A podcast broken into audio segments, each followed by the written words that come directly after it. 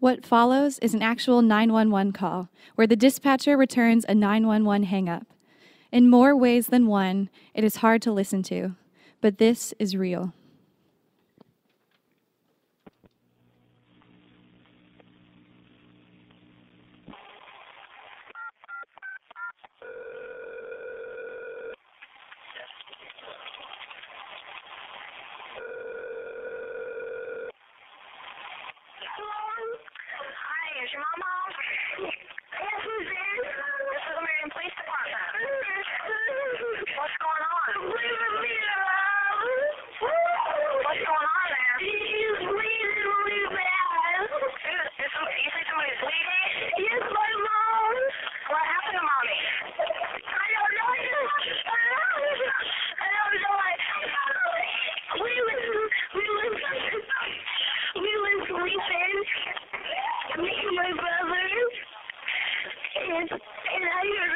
Screaming.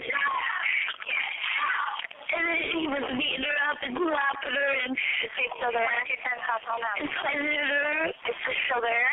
He's trying to get in. Okay, I'm gonna keep you on the line, okay? You let me know if he gets in. Okay. Are you somewhere where you guys are safe, or where's your mom at? She's trying to quit her for both. What room, what room in the house is she in?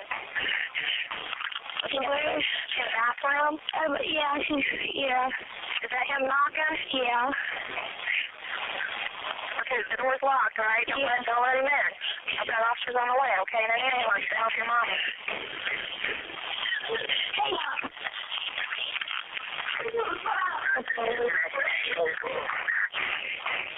No, Mama, let him in. Does mom want to let him in?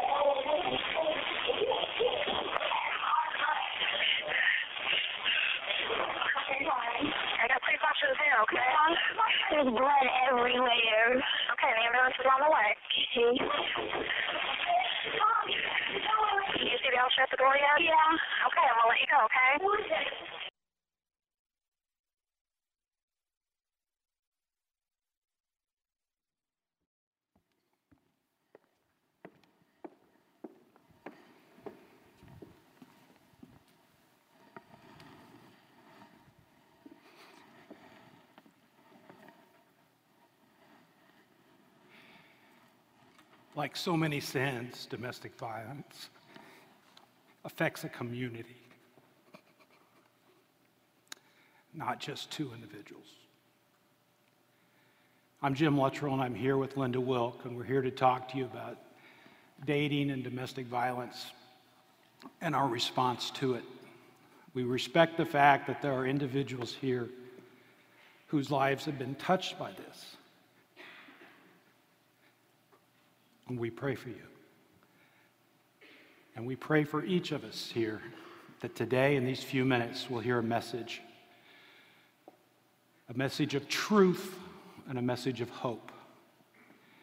I'm proud to be here with Linda because she has been, for some time, a cheerleader in this community, a, a poke in the back to law enforcement, to me in my office, to many of us to become involved and engaged in domestic violence.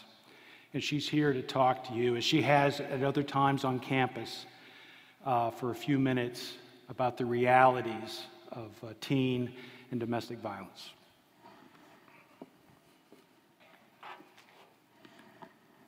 I want to talk about how serious the problem is. We need to start there. You need to understand how much it touches our lives. I need the two sections right here in front of me to stand up. Just stand up for just a second. Right in these two sections. If you guys could stand up. Right in these two middle sections right here. As you're standing up, I want you to look at each other and I want you to realize that that is about 25% of this auditorium, this chapel. That is how many people, your friends, your relatives, your coworkers, people you go to church with, at some point in their lives are going to be touched by domestic violence. By someone they love, they're going to hurt them. Physically, emotionally, verbally, sexually, they're going to hurt them. One in four women, you can sit down now. I thank you for doing that. I think sometimes it's helpful to illustrate just how serious it is because it's easy for people to say, well, I don't know anyone that's a victim of domestic violence. I myself did not grow up in a home where there was violence. I was blessed. I thank God every day for my parents and the wonderful upbringing I was given. But for so many, and there's many in this room today that have been touched by it, either they grew up in a violent home or they're currently in a violent relationship, or possibly there's even perpetrators in this room. Jim and I want to bring a message of hope to you.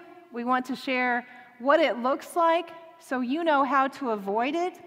We pray that if you're in that situation right now, that at the end of this, you will realize that you need to seek God out, you need to seek us out and help, get help for what's going on in your life. In addition to domestic violence, sexual violence is a piece of that. And you can see one in six women, one in 33 men have experienced attempted or completed rape.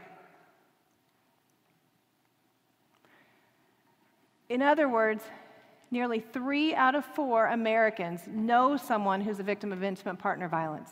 Again, it's easy to say, well, I haven't seen anyone with broken bones or black and blue eyes, so I, I don't know a victim. They're living amongst you. They're not telling you because they're ashamed and they're afraid and they don't know who to turn to or what to say. So I'm going to go just a little bit through what does domestic violence look like.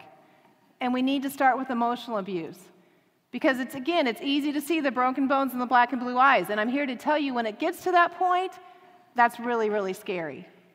When it gets to the point of physical, there's a lot that has happened, there's a lot at stake, there's a potential for death.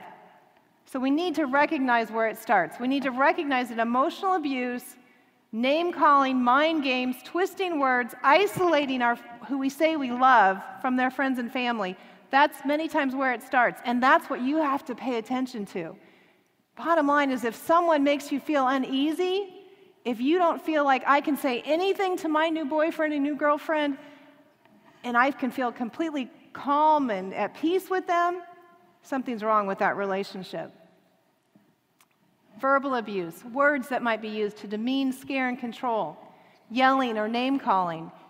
Depending upon the situation, that abuser may never rise to the physical because they don't have to, because they have them right where they want them. They know if I give a cowering look at you, you know you've said too much. You know that if you continue to have this conversation about what's taking place in our house, when you get home, it'll be worse. So they don't even do the physical. But when it moves to the physical, when the physical starts, we're talking shoving, slapping, kicking, punching, choking, hair pulling. And we say that or the abuser says, I love you.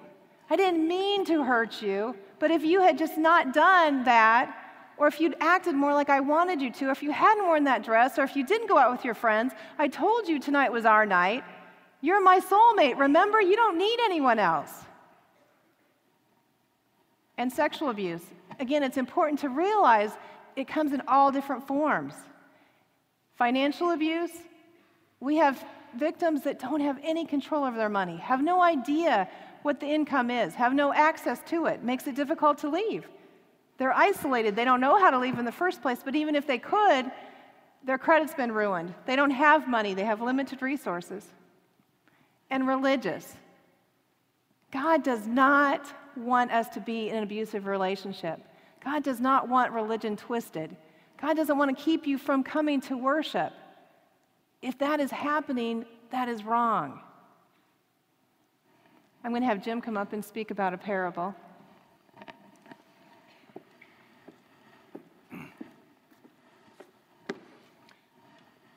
You know, lawyers get a bum rap sometimes, speaking as a lawyer.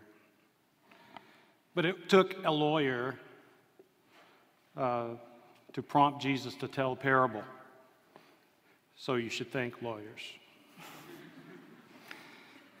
An expert in the law, meaning to test Jesus, asked him, What do I need to gain eternal life? Jesus replied, as he so often did, with a question How do you interpret the law? The expert in the law said, Well, love the Lord your God with all your soul, with all your heart, with all your strength, and with all your mind, and love your neighbor as yourself. Jesus said, Correct. Do that and you will live.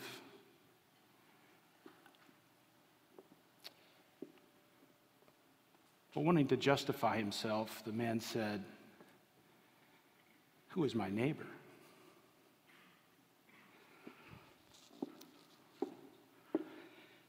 An IW senior was walking from lodges to Elder Hall the morning after having another blow up with her fiance.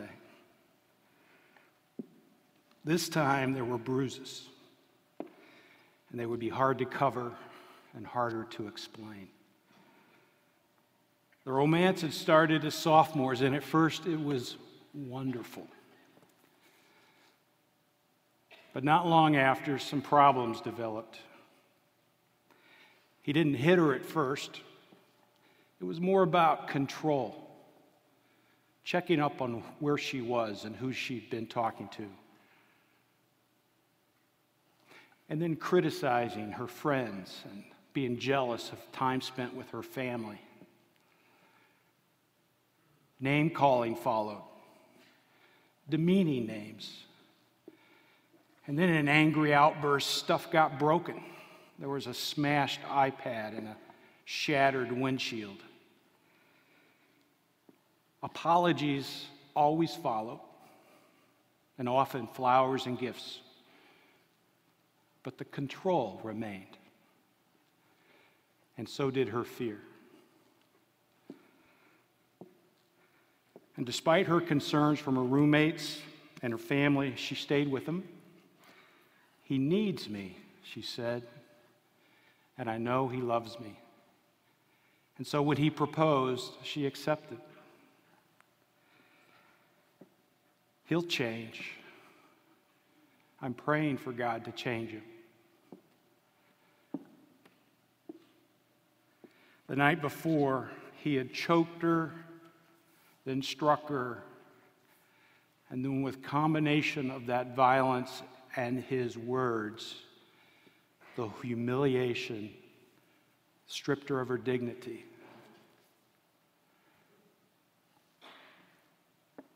Through clenched teeth, he demanded to know who she was talking to yesterday and why she hadn't returned his text. He berated her.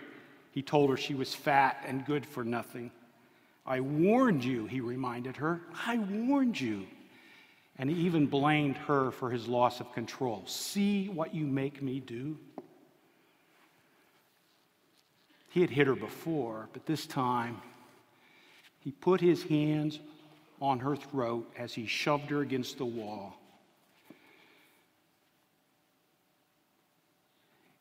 He struck her so hard, she was dizzy for a time. And then he warned her, Don't you ever ignore me again.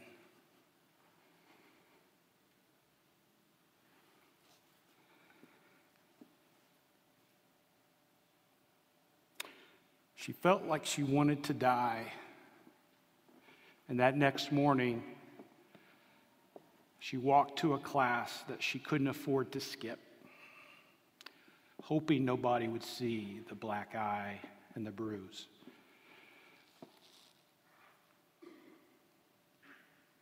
Busy student leader passed her by near the student center. They recognized each other because they lived in the same floor in Martin Hall. Someone sure worked over that poor girl, thought busy student leader. I wonder if it was that creep we told her to get rid of last year. She was late for a missions planning trip and shook her head and said, What is it with some girls? Distracted prof was on his way to Macon and found himself walking next to this woman, seeing her swelling cheek, her red eyes. He recognized her. She was engaged to that what's his name that was in his class last semester. He was a good guy. Things don't look so good now. But he was uncomfortable and automatically found himself checking his emails on his cell phone. As they walked side by side, his growing guilt evaporated when she quickly darted into the restroom. And he was relieved. He was late for a meeting with his division chair. She stood in front of the sink not even recognizing the woman who stared back at her. And then in walked Sarah. Sarah's a 30 something single mom who was on campus only because she had a job interview with facility services.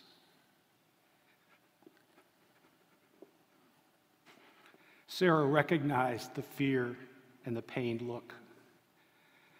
She recognized those bruises. Sarah became a little girl again because she remembered I had seen my mom look in a mirror just like that. And Sarah had known abuse herself. Forgetting about her job interview, she walked up to the student. Seeing someone in need, she put her hand on her shoulder. Tell me what you can. I think I can help. And Sarah took the time to tell her about Hands of Hope, to tell her about people that would support her and understand and not judge her, but to help her get help and to give her hope.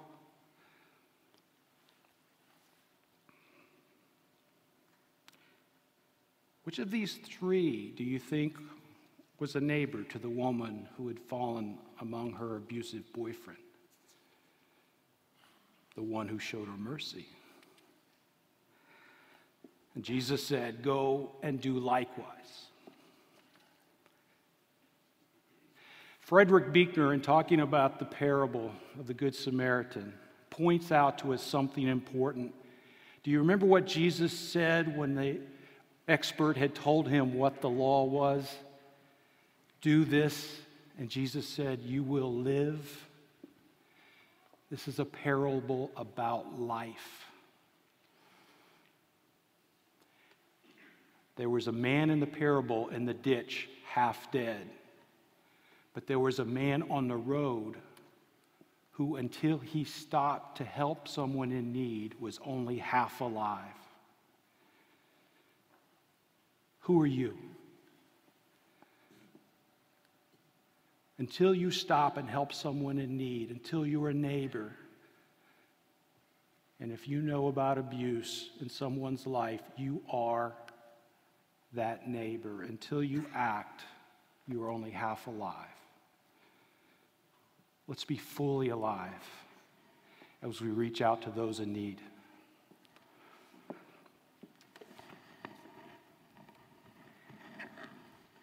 So, before I talk about healthy relationships, I feel like I need to delve a little bit more into domestic violence.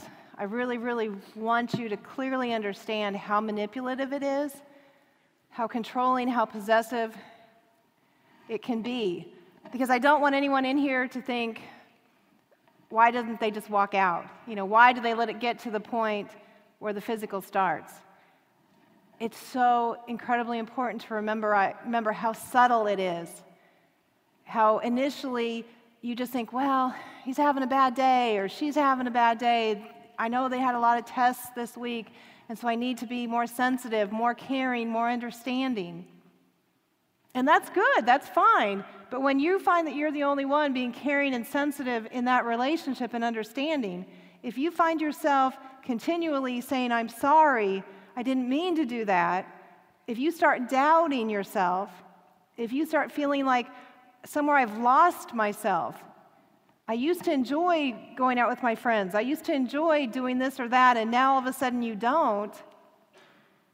You used to call your mom every Sunday afternoon, that was your time with your mom.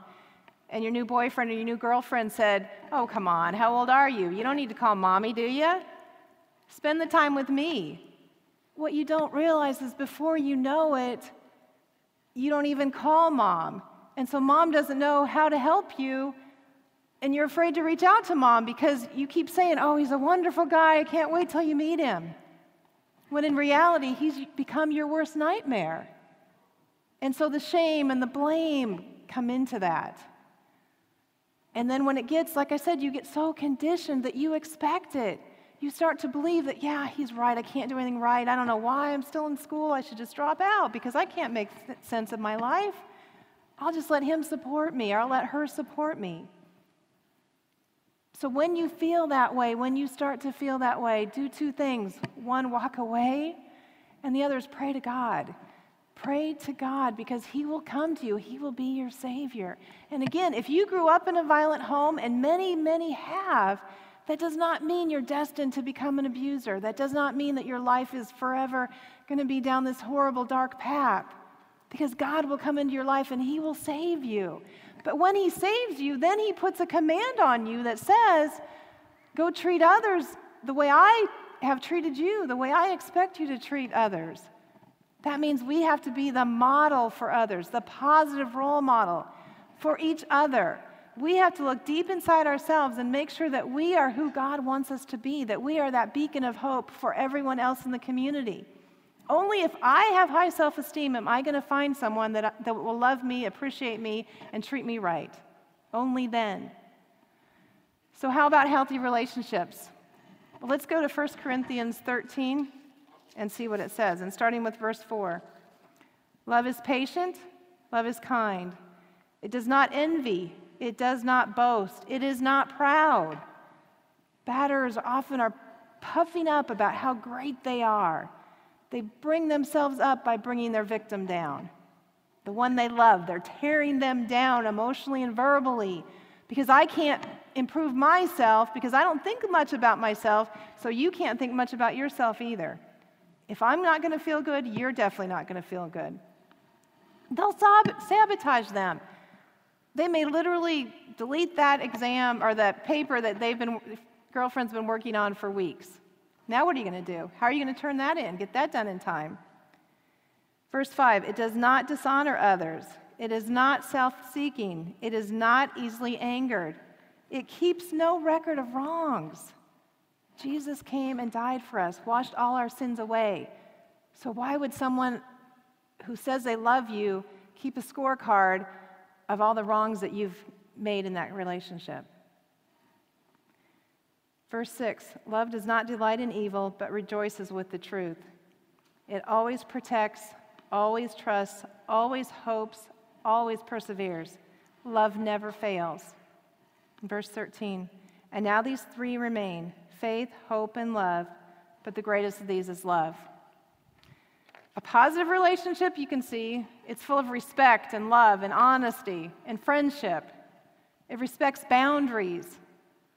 I would encourage every single one of you when you leave, create a job description for what you want your partner to look like. And do not settle. There is someone out there for you. When you leave this campus, you may not be engaged, and that's okay. I wasn't 30 until I found my man. Don't be shocked. Don't be shocked. yeah, and I'm okay. I've got three beautiful daughters and a wonderful husband. God has a plan for you. Be patient and let God guide you. So, what can you do? As I said, you have to assess your relationship. Is it healthy? And be very honest with yourself. Is it healthy? Once you've assessed that, if you find it's not, then again, there's services available, there's help for you.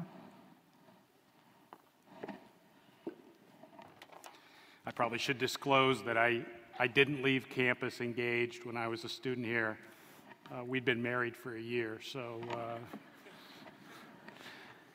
The scary thought is we met at freshman orientation.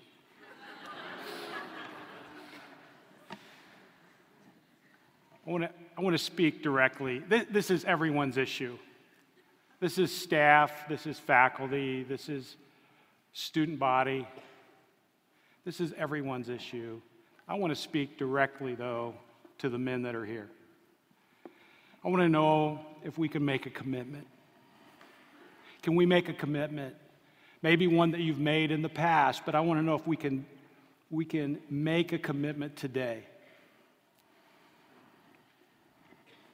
I'm going to ask for three things from you.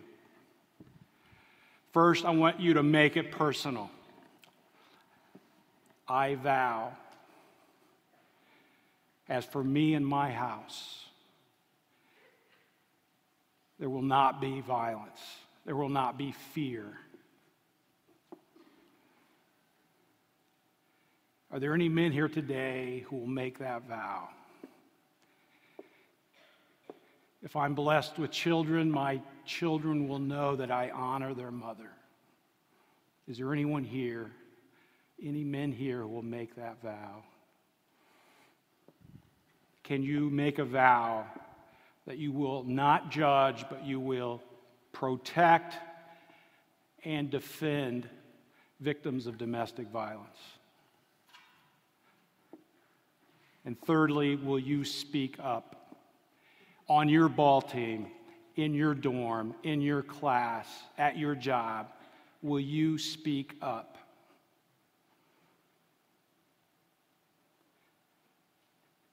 Let me tell you, it may seem difficult now, but if you can't do it here on this campus, you'll never do it away from this campus. You'll never do it later. Now is the time. What does practice make? Perfect. Practice makes permanent. However, you practice, that's what you'll be.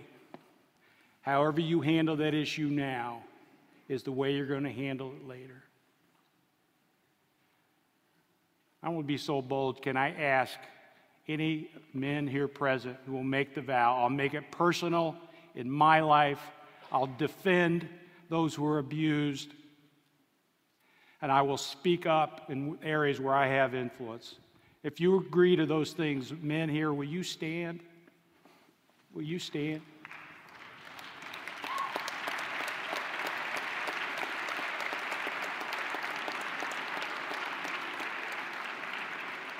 This is everybody's issue, but if it's going to stop, we're going to stop it.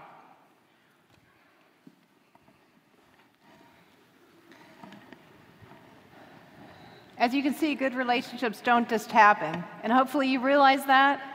They take time, patience, and two people who truly want to be together. And as we close our part, I want you to know that there's local resources available to you. There's a 24 hour hotline that's on the screen. And if you feel more comfortable calling the national hotline, that's available to you too. I'm available after the presentation to speak to anyone. Again, you don't have to save anyone. All you have to do is be aware, be a vessel of God. Just make it known what your expectations are. And if you see someone that looks like they've had something going on in their life, just ask. Ask them what's going on and how, can I pray with you? Can I help you?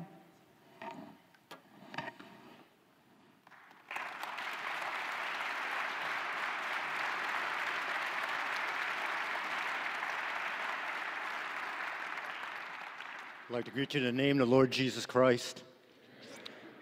And let me just share and be very transparent with you. As Jim and Linda were sharing, I was standing back there thinking I was going to stay calm. But you need to know I was shaking pretty. Because as they were sharing, you need to, uh, many of you have already recognized, I've shared with some of you, I came from one of those homes that they, they're talking about where there was a lot of verbal abuse, there was a lot of domestic violence, the reality is that I thank the Lord for the healing that He's allowed to take place in my life. But you need to also recognize that I still carry a lot of scars. But I thank the Lord that I'm a Christian, and because of Jesus Christ, I believe that there truly is victory. Amen. Amen. And so the message today was sobering, but I want you guys to know, those that stood up, my heart was touched. And I hope that you keep that commitment. Will you do me a favor? Will you just show your appreciation to these two again?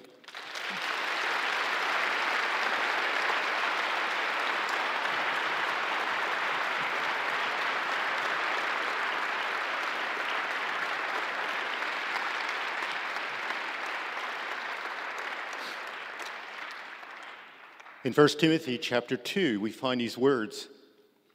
I urge, first of all, that petitions, prayers, intercession, and thanksgiving be made for all people, for kings and all those in authority, that we may live peaceful and quiet lives in all godliness and holiness. This is good and pleases God our Savior. Billy Graham stated, It is a great privilege as well as our responsibility to pray for our government leaders.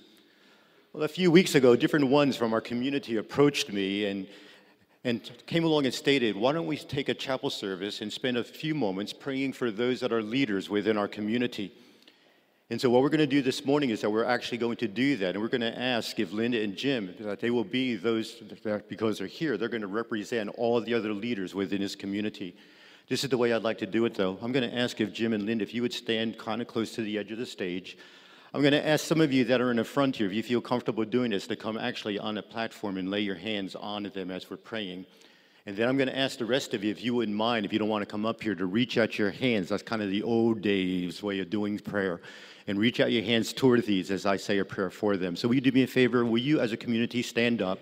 Will you reach out? Will some of the you that are in the front, if you feel comfortable doing this, come lay hands on these two servants of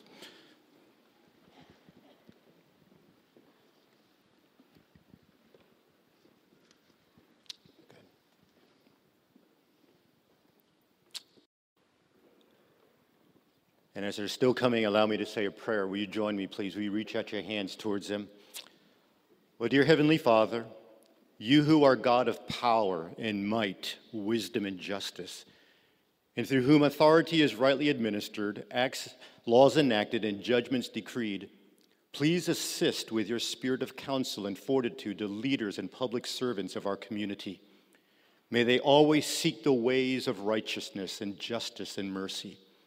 Grant that they may continually be enabled by your powerful protection to lead with honesty and integrity. Fill each one of them with the spirit of your wisdom. May they always act in accordance with your will. In the daily deliberations of what you have entrusted them to do, help them to think clearly, give them wisdom for every decision that needs to be made, and grant them discernment and divine sense in order for them to be effective leaders. Father, please be their defender and protector. Help the leaders of our community to claim, who claim to know you to be strong and courageous, standing firm in their faith and influencing others for your kingdom. Encourage and strengthen them, giving them all they need to be leaders and servants who are pleasing to you. May their conduct in both their personal and professional lives always reflect you and your glory. Help them to have a growing faith and help to remind them that no matter what they're facing day to day, that you're right there beside them to guide as well as to empower as they perform their duties for the good of others. And then, as someone has rightly prayed once, unless you, O Lord omnipotent, keep the city of Marion, we cannot truly prosper and succeed. And therefore, we come to you, O Lord, placing in your hands the public leaders and the needs of our community.